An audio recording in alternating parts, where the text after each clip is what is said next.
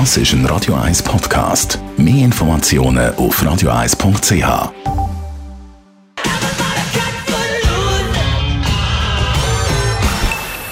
Best auf Morgenshow wird Ihnen präsentiert von der Alexander Keller AG. Suchen Sie den besten Zügelmann, müssen Sie zum Alexander Keller gehen. alexanderkeller.ch Heute, am 18. März, ist Weltrecycling-Tag. Wir sind zwar Recycling-Weltmeister, wir Schweizerinnen und Schweizer, sagt man immer, aber auch wir haben so ein bisschen unsere Sünden. Oder? Nicht immer alles Papier. Plastik wahrscheinlich könnte besser werden, ja. Ja, teilweise Dosen. Zigaretten nicht. Also Biomüll und Restmüll trenne ich jetzt nicht unbedingt, weil ich wohne in der Stadt und äh, mit der Biotonne ist das dann nicht so ähm, meins, muss ich ehrlich sagen, ja. Mein Vater tut eigentlich schon trennen, aber ich jetzt nicht.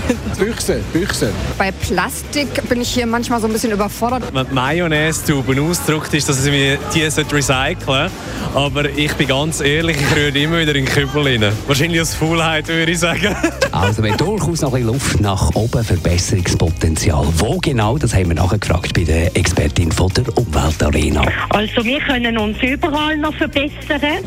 Zum Beispiel beim Glas, da sind wir schon sehr gut mit 96 Prozent, wo wir den recyceln. Beim Aluminium haben wir auch rund 90 Prozent Recyclingquote.